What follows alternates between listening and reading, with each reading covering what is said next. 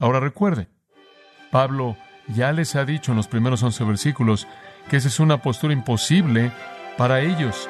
Y la razón por la que es imposible es porque ya creen que Jesús resucitó de los muertos, ¿verdad?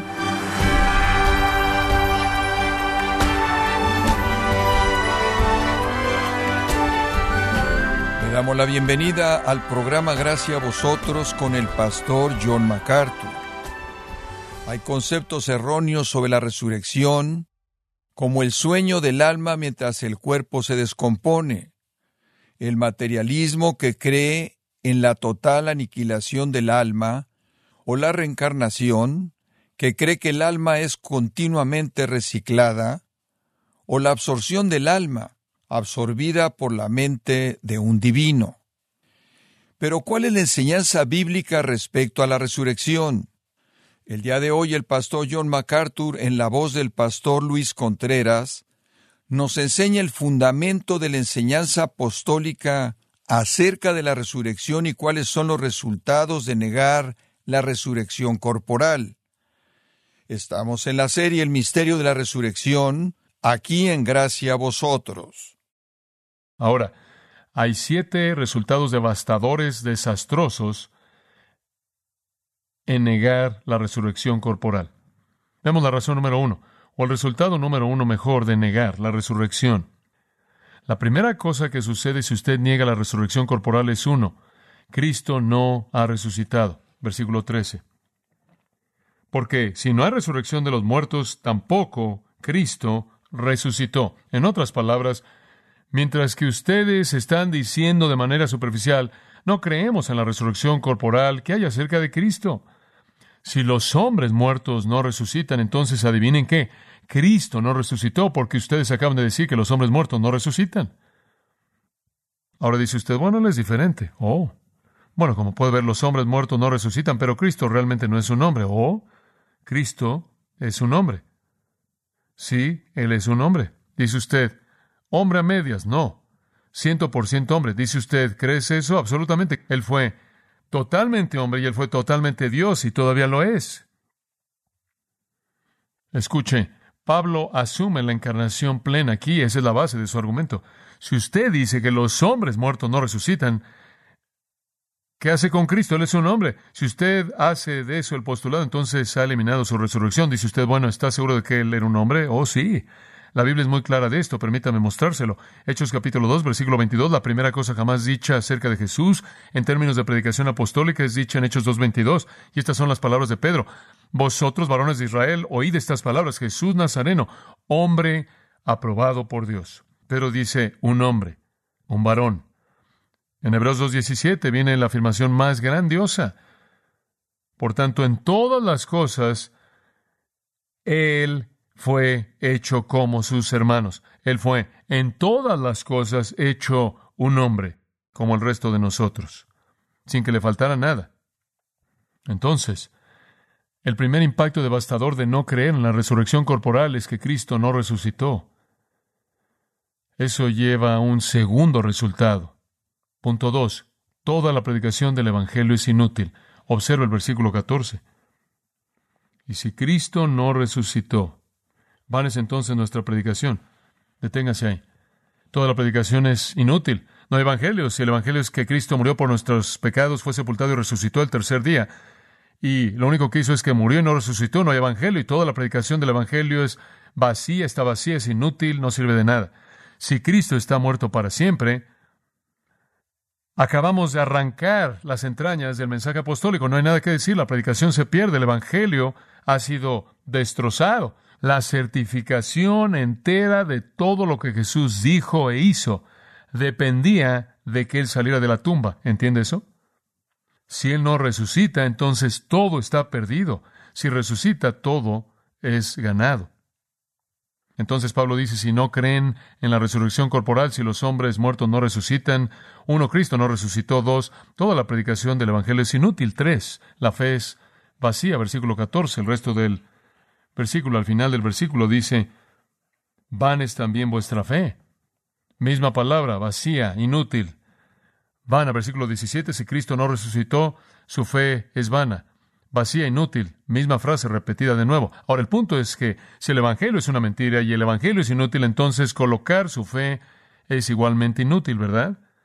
Hemos estirado nuestra mano para alcanzar un Dios que no está ahí. Hemos tratado de tocar un Salvador que no está vivo.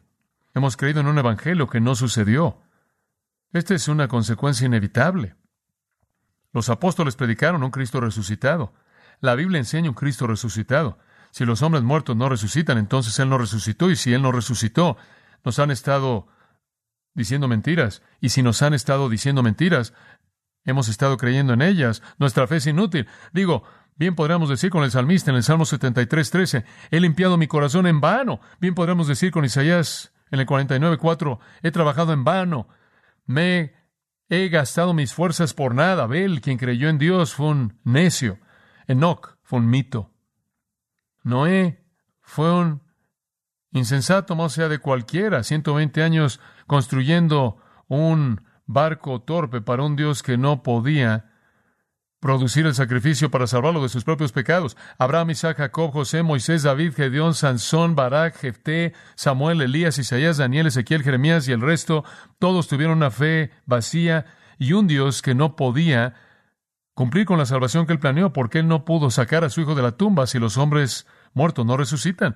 Y todas esas personas preciadas en el capítulo 11 de Hebreos, esas personas que enfrentaron pruebas de burla y azotes y encarcelamiento y fueron apedreados y aserrados por la mitad y probados y matados por la espada y anduvieron en pieles de cabras y de ovejas y privados y afligidos y atormentados, todos aquellos de quienes no era digno el mundo, que anduvieron por desiertos y montañas y en fosos y cuevas de la tierra, todas esas personas quienes por la fe se aferraron a Dios fueron torpes. Su fe fue inútil si los muertos no resucitan. Increíble. Es una vaciedad increíble si los muertos no resucitan.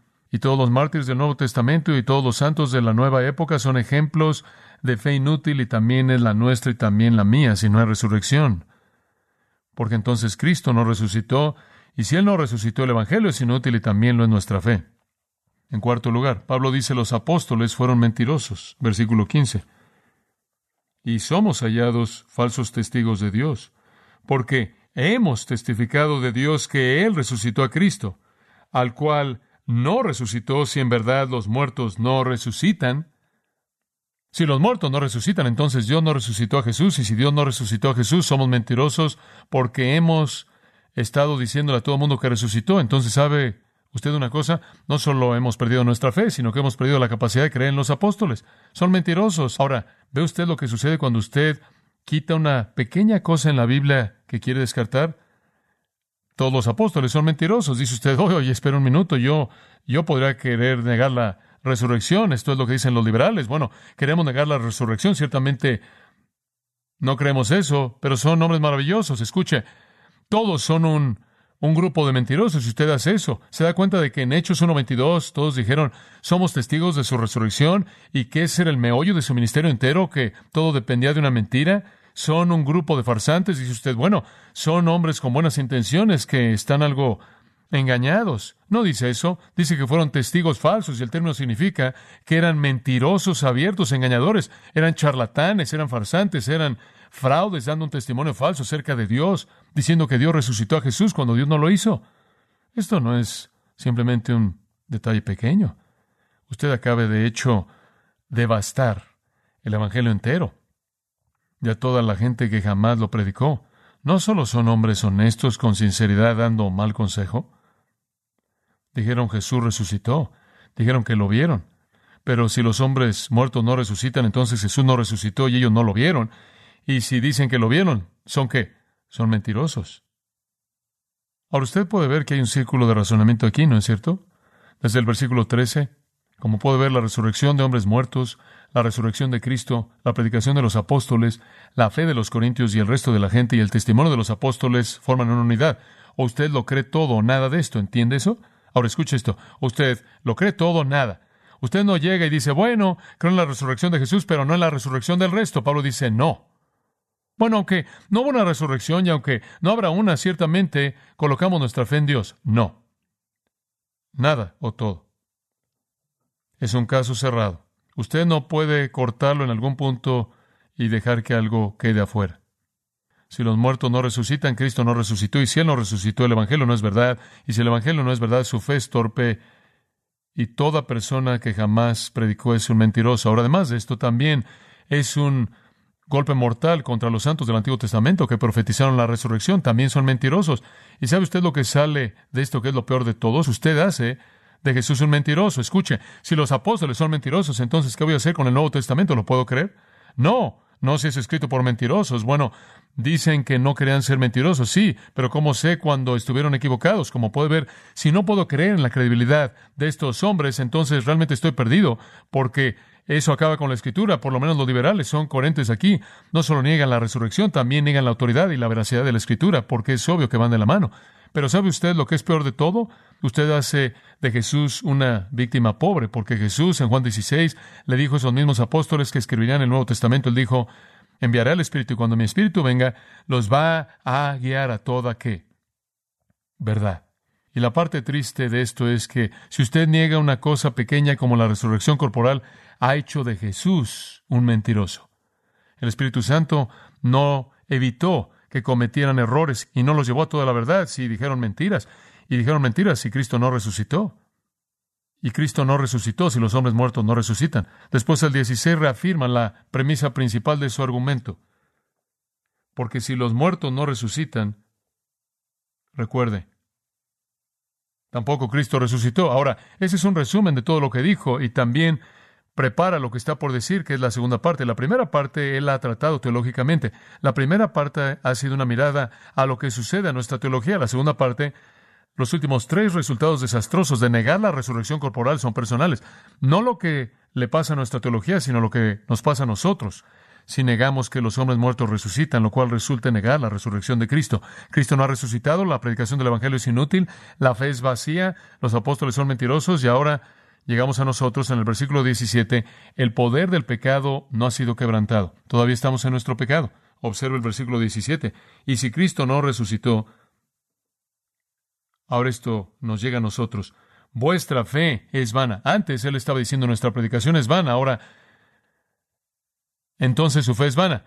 Y ahora él realmente se concentra en nosotros. Vuestra fe es vana porque aún estáis que en vuestros pecados. Si Cristo no resucitó, ¿sabe usted lo que sucede? El pecado lo mató y lo mantuvo muerto. ¿Sabe una cosa? Fue el pecado lo que mató a Jesús. ¿Sabía usted eso? Él murió en la cruz no por su propio pecado, sino por los pecados del mundo colocados en Él. Él murió porque Él fue hecho pecado por nosotros y el pecado lo mató. ¿Y sabe una cosa?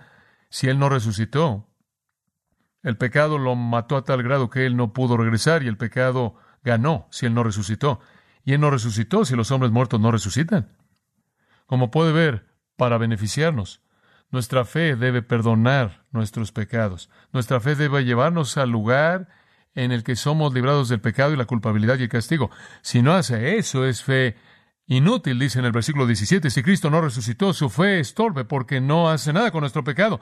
No puede tratar con el pecado y si no puede tratar con el pecado, no les puede ayudar a ustedes. Como puede ver, debido a que la paga del pecado para nosotros es que muerte, y es muerte eterna, y es muerte espiritual, y si Cristo no pudo enfrentar esto y no pudo superarla, entonces tenemos que hacerlo nosotros y pagar el precio. Y nuestra fe es ridícula e inútil. No podemos colocar nuestra fe en Cristo con ningún sentido en absoluto si el acto de Cristo no puede quitar nuestro pecado. Es un desperdicio. Pero si no hay resurrección, entonces Él no conquistó el pecado, el pecado lo conquistó a Él, lo mató y lo mantuvo muerto. No hay reconciliación, no hay justificación, no hay salvación, no hay vida. Si Cristo todavía está muerto, entonces todo creyente todavía está muerto en delitos y pecados, no hay liberación en absoluto. Mientras que Cristo, nuestra certeza, fue retenido por Satanás, mientras que Él fue retenido por la muerte y no liberado, entonces la deuda nunca fue pagada y todavía debemos. Pero en Romanos 4:25, gracias a Dios, dice, Él fue resucitado para nuestra qué? Justificación, Él salió de esa tumba. La Biblia dice que cuando usted coloca su fe en Cristo, usted está unido con Él. Si Él murió y Él se quedó ahí, morimos y nos quedamos ahí también, pero si Él salió de la tumba, entonces salimos para caminar en una nueva vida. Solo conforme el Cristo viviente, Pablo dice en 1 Corintios 1.30, puede ser el hecho para nosotros sabiduría, santificación y justicia y redención. Él no pudo guardarnos, Él no pudo salvarnos, Él no pudo hacer nada por nosotros si no estuviera vivo. No hay nadie más a quien volvernos, porque en Hechos 4.12 dice que la salvación está en Él. Y si Él no pudo lograrlo, estamos muertos. Estamos muertos. Y lo que Jesús le dijo a sus líderes en Juan 8.21, en vuestros pecados moriréis, fue verdad de Él y del resto de la gente si Él no resucitó. Hay dos elementos aquí. Si Cristo no resucita, número uno, Él no pagó la paga por el pecado de manera plena y no puede regresar para concedernos vida. El pecado lo mató si Él no resucitó. En segundo lugar, si Él no resucitó, Él no está vivo en la actualidad para interceder por nosotros y para mantenerse limpiándonos y seguir perdonándonos. Y su vida no está ahí, Romanos 5.10, para mantenernos y guardarnos. Él no pudo salvarnos y Él no puede guardarnos si Él no resucitó. Esa es la razón por la que es tan importante que creamos que Él resucitó. Esa es la razón por la que Pedro dijo lo que dijo en Hechos 5:29. Pedro y los otros apóstoles respondieron y dijeron, es necesario obedecer a Dios antes que a los hombres. El Dios de nuestros padres resucitó a Jesús, a quien vosotros matasteis y colgasteis en un madero, y a él Dios lo exaltó a su diestra para ser príncipe y salvador y dar arrepentimiento a Israel y perdón de pecados. Dios lo resucitó y Dios lo hizo un príncipe y la palabra en el griego es arquegos. Esa es una palabra que significa precursor, pionero. Los marineros tenían un hombre en el barco, quien era el Arquegos, y él era el nadador más fuerte. Y cuando llegaban a la costa y llegaban ahí a las olas y no sabían si podían hacer que el barco llegara a la costa y llevar a la gente de manera segura, este hombre tomaba la cuerda y él amarraba su cintura y él se metía al agua y nadaba en medio de las aguas turbulentas y debido a que él era un nadador fuerte, él llegaba a la costa y él tomaba la cuerda y él amarraba una roca, un árbol y el resto de la gente podía llegar por esa cuerda de manera segura a la playa. Pero era el Arquegos quien tomaba la cuerda y la amarraba. Y Jesús es el príncipe, el Arquegos. Él nadó en medio de las aguas de la muerte y la muerte no lo pudo retener, la muerte no lo pudo ahogar. Y él llegó a la costa y él amarró la cuerda y el resto de nosotros hemos venido atrás de él. Pero si Jesús se ahogó, entonces nos vamos a ahogar también. Si él está condenado, estamos condenados. Si Jesús no resucitó, entonces el pecado lo mató y el pecado nos matará. Y no hay nadie intercediendo por nosotros ahora para hacer alguna diferencia si Jesús no resucitó. Y Él no resucitó si los hombres muertos no resucitan. La siguiente conclusión en el pensamiento de Pablo sigue inmediatamente a lo que acabo de decir. En sexto lugar, él dice, los muertos en Cristo han todos perecido. Los muertos en Cristo todos han perecido. Escuche, si los muertos no resucitan, Cristo no resucitó. Y si Cristo no resucitó, toda la fe es vacía. Todo mundo todavía está en su pecado. Y todo mundo que jamás murió con su fe en Jesucristo está condenado. Esa es la afirmación de Pablo. Observa el versículo 18. Entonces también los que durmieron en Cristo perecieron. Ahí está. Su fe es tan vana como la nuestra. Pedro, Santiago, Juan, Pablo, el amado Esteban, todos ellos están en tormento eterno.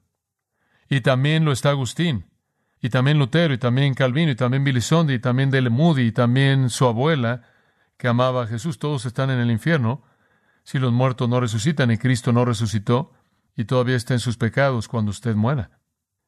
El infierno los tiene a todos. Satanás ganó, Dios perdió. Si los muertos no resucitan. Todo creyente que jamás cerró su ojo en la muerte lleno de esperanza para abrirlo y ver el rostro de Jesucristo, pereció por los siglos de los siglos, nunca vio a aquel a quien su alma amaba si los muertos no resucitan. Fueron condenados con el resto de la gente en pecados y Jesús no resucitó. Es un argumento aplastante.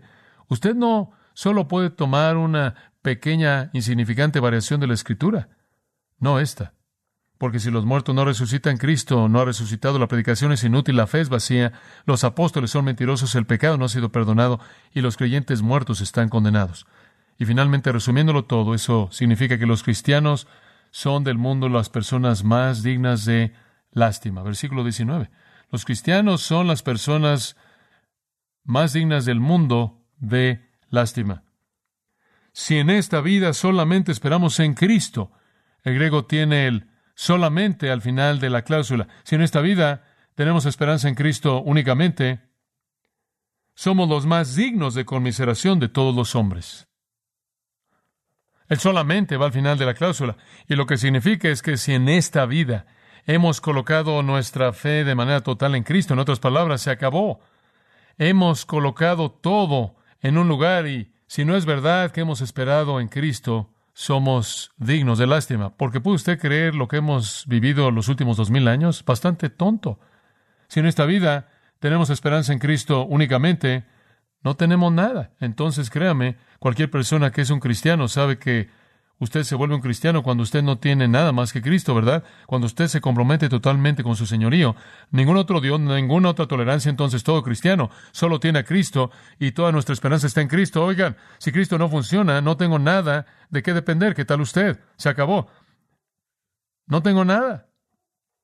Y si no está en Jesús, somos un grupo digno de lástima. Y créame, no lo es. Él dice, si los muertos no resucitan y Cristo no resucitó, hemos desperdiciado nuestras vidas. Qué personas tan dignas de lástima. Todas esas personas, imagínense, todas esas personas han estado peleando contra la tentación, luchando con el pecado, buscando agradar a Cristo, obedecer la Escritura, teniendo estudios bíblicos, llevando la cruz, sufriendo menosprecio, tratando de dar testimonio. Y todo es una basura. Qué grupo de tontos. Esto no es fácil. Somos dignos de lástima. Qué desperdicio. Pero, dice Pablo, observa el versículo 20, más. Ahora Cristo ha resucitado. Amén. Escuche, Él está vivo. Él resucitó. Todo es verdad. La resurrección es esencial. Escuche conforme resumo esto. La resurrección es esencial, número uno, porque la resurrección prueba que la verdad es más fuerte que la mentira. Ahora escuche. Jesús vino, él dijo, yo soy la verdad. Y sus enemigos querían sus mentiras y entonces mataron a la verdad. Y si la verdad se mantuvo muerta, entonces la mentira ganó. Si los enemigos de Jesús tuvieron éxito en destruirlo, la mentira ganó, la verdad perdió. Escucha esto. La resurrección es la garantía final de la indestructibilidad de la verdad. La verdad salió de la tumba. En segundo lugar, la resurrección de Cristo prueba que el bien es más fuerte que el mal. Las fuerzas que crucificaron a Jesús fueron las fuerzas del mal. Vosotros sois de vuestro padre el diablo, dijo en Juan 8:44. Y si no hay resurrección, entonces el mal ganó y el principio mismo moral del universo, la naturaleza santa de Dios está en peligro porque el mal está ganando. Pero si Jesús sale de la tumba, el bien gana y el mal es destruido. La resurrección entonces es la garantía final de que el bien es indestructible y el mal será destruido. En tercer lugar, la resurrección de Jesucristo prueba que el amor es más fuerte que el odio. Jesús vino al mundo como el amor de Dios encarnado. Él enfrentó un mundo de odio. Lo odiaron con tanta amargura que lo mataron y si Él se quedó muerto, el odio ganó y el amor perdió. Pero la resurrección de Jesucristo es el triunfo del amor sobre todo el odio. Un poeta escribió, oí a dos soldados hablando conforme bajaban del monte. El monte sombrío del Calvario oscuro aún, y uno dijo, la noche es, es tarde ya, estos ladrones toman mucho tiempo para morir. Y uno dijo, tengo mucho miedo, sin embargo no sé por qué, he oído a mujeres llorando, y conforme venían bajando del monte, y uno era como una rosa quebrantada, y uno era como una llama, uno dijo, los hombres continuarán con la obra que sus manos han hecho, y una dijo, en lágrimas, Hijo mío, hijo mío, hijo mío. Oía a dos ángeles cantando. El amanecer era brillante y estaban en túnicas brillantes, túnicas y coronas de luz, y uno dijo, la muerte es destruida, y uno en voz dorada cantó, el amor ha conquistado, conquistó a todos, oh cielo y tierra, regocíjense. La resurrección prueba que el amor conquista el odio. Finalmente, la resurrección prueba que la vida es más fuerte que la muerte. La muerte no lo pudo contener. William Barclay cuenta la historia hermosa de una iglesia en Inglaterra, en Londres. Estaba toda arreglada para la celebración de la cosecha de Día de Gracias, decorada de manera hermosa. Todos estaban listos para llegar. En la mesa de comunión, enfrente de la iglesia, estaba un gran pedazo de maíz para simbolizar la gratitud de sus corazones por la provisión de Dios. Nunca se reunieron. Hubo un ataque aéreo y la iglesia fue bombardeada y despedazada. Los meses pasaron, dice Barclay, y la gente en la comunidad se dieron cuenta que en medio del escombro estaban saliendo del suelo unas ramas verdes. Vino el verano y las ramas florecieron y el otoño estuvo ahí y en medio del escombro estaba saliendo maíz. Ni siquiera las bombas y la destrucción podían matar la vida en las semillas que estaban ahí sobre la mesa. Así es con la vida. La vida conquista la muerte porque Jesús conquistó la muerte.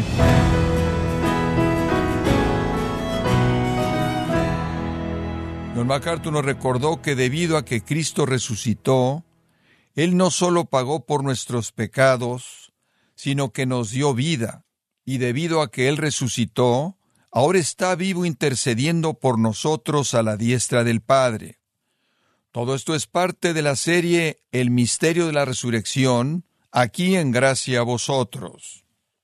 Estimado oyente, tenemos a su disposición el libro La verdad sobre el señorío de Cristo, en donde John MacArthur nos recuerda que ser cristiano es más que una profesión de fe, y es el anunciar a todos a seguir a Cristo.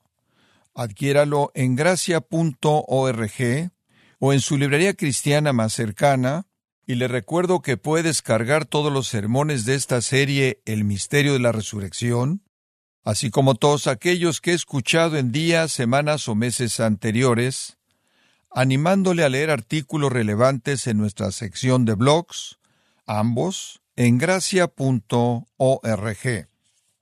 Si tiene alguna pregunta o desea conocer más de nuestro ministerio, como son todos los libros del pastor John MacArthur en español, o los sermones en CD, que también usted puede adquirir, escríbanos y por favor mencione la estación de radio por medio de la cual usted nos escucha en Gracia a Vosotros. Es importante conocer no solo el país y ciudad de donde usted nos escucha, sino también la radio. Para quienes contactan nuestro ministerio por primera vez, pueden solicitar una copia del mensaje de promoción sin costo alguno, un mensaje por oyente únicamente. Si usted vive en los Estados Unidos o Puerto Rico, escríbanos a Gracia Vosotros, P.O. Box 4000 Panorama City, California 91412. O puede escribirnos a través del siguiente correo electrónico radio arroba Bueno, en nombre de John MacArthur y el personal de este organismo, queremos darle las gracias por su tiempo y sintonía y queremos pedirle que no deje de orar por este ministerio como también por la estación de radio por la cual usted nos escucha de lunes a viernes. Este es su amigo Miguel Contreras, invitándole a sintonizar nuestra próxima edición para que juntos continuemos desatando la verdad de Dios un versículo a la vez. No se lo pierda, aquí en Gracia a Vosotros.